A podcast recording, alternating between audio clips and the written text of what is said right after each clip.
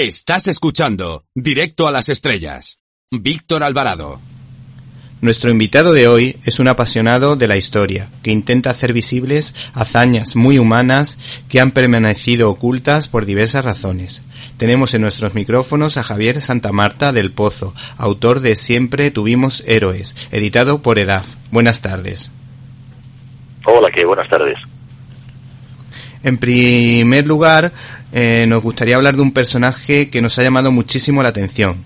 Su nombre es Fidel y su apellido Pajés, gracias al cual eh, muchas futuras mamás cuando se ponen de parto pues han conseguido gritarle al médico epidural, epidural. ¿Quién era este hombre y qué pasó con su descubrimiento? Pues eh, sí, Víctor, te, cuento que verdaderamente ha sido para mí un, placer encontrar eh, tantas figuras eh, no tan conocidas eh, que han dado tanto al, mundo en general, como es el de este caso, como el de Fidel Pajés, un, militar español, Huesca, que marchó, a, tocó de destino en un momento dado la guerra del Rif, la guerra de Melilla, y, ante la, realidad que, que, se encontraban en esa situación además tan, tan terrible como, como era cualquier guerra, pero en unas condiciones tan tremendas, pues eh, le dio las vueltas a de qué manera se podía conseguir un tipo de, anestésico, de qué manera se podía operar sin, sin que fuera simplemente un sistema de cloroformo o de, del éter, que incluso resultaba tan, tan dañino, tanto más que la, la operación en sí y, logró finalmente pues conseguir lo que él llamaba en principio la anestesia, la anestesia metamérica que hoy conocemos todos como, como anestesia epidural y que fue por tanto un invento español eh, de un comandante militar médico Fidel Pajés como digo que, sin embargo fue vamos tan desconocido que se llegó a apropiar de, este invento un, italiano y ha tardado vamos, ha tardado décadas en, en descubrir este personaje eh, este médico tiene una anécdota con un importante militar fundador de la Legión, ¿no es verdad? ¿Cómo ocurrió? ¿Qué es lo que ocurrió? Sí, bueno, eh, él estaba, eh, he puesto pues las situaciones en las que se han encontrado Fidel Pajés pues con pues hasta el, cabo Noval, el, Luis Noval, que también es un, héroe también por todos conocido, o el fundador de la Legión, que tuvo efectivamente varias de las heridas en combate que tuvo, pues las tuvo ahí en África. Y, bueno, pues eh, Pajés pues fue eh, seguramente uno de los que de, los que le trató. Eh, hay las constancias eh, los por los archivos de aquel momento dado de todas las personas que pudieron pasar allí y porque en aquel momento dado estamos hablando de un desastre que, que afectó a miles de soldados, miles de víctimas y, y, con uno de los que posiblemente se encontraría pues efectivamente fue esa, esa, esa relación que tuvo pues con el que en aquel momento dado era el, fundador de la Legión y cuyas heridas pues fueron tratadas de manera casi milagrosa en aquel momento dado por, por este médico, por este médico militar.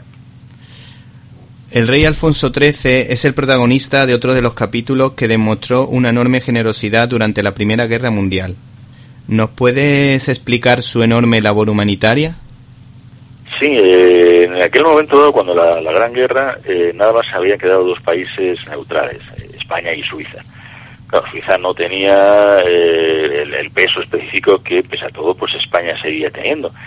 Y la contienda fue tan salvaje, tan brutal, que se rompieron todas las comunicaciones entre los bandos. Claro, se empezó a producir una cantidad de muertos, de desaparecidos, de prisioneros, y no se conocía el, paradero de los mismos. Y empezó a llegarles una serie de cartas, de cartas a, ese palacio, a ese Palacio Real de Madrid, y ante el asombro de cuando les llegó pues esas cartas reclamando un poco la, la ayuda, la intervención de alguna manera de, del monarca que se había quedado al margen de aquella disputa familiar, en el fondo que también fue esa Primera Guerra Mundial entre el Kaiser, entre el rey de Inglaterra, toda aquella locura que, que supuso la Primera Guerra Mundial. Entonces él tomó su empeño, además empeño personal, no quiso que se gastara eh, medios. Eh, del Estado, sino que utilizó los, los, recursos y los ahorros propios que, tenía la, la, corona como tal y como había recibido él para crear lo que se conoció como la Oficina Pro Cautivos, en la cual, bueno, pues se empezó a buscar a esos cautivos, a esos presos, a esos prisioneros de guerra, mediar por ellos, encontrar dónde estaban y ponerlos en contacto con las familias.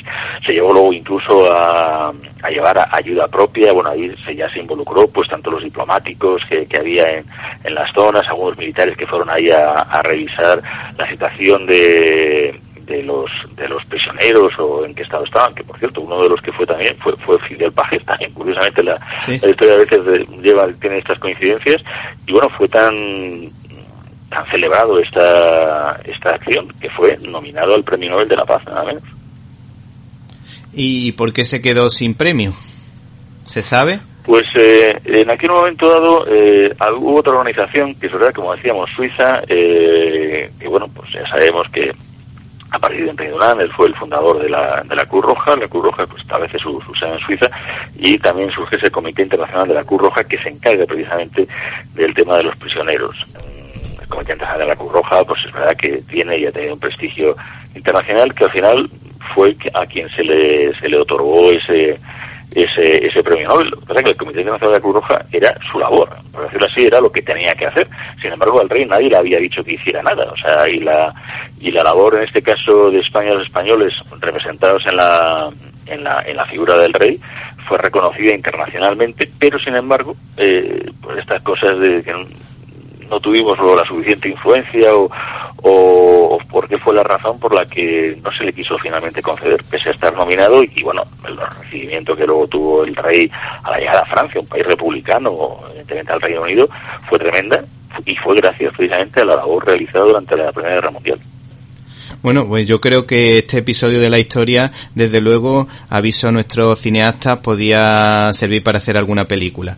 Eh, por otra parte, todos recordamos con cariño eh, tanto la película como la serie de televisión sobre la guerra del Vietnam titulada Más.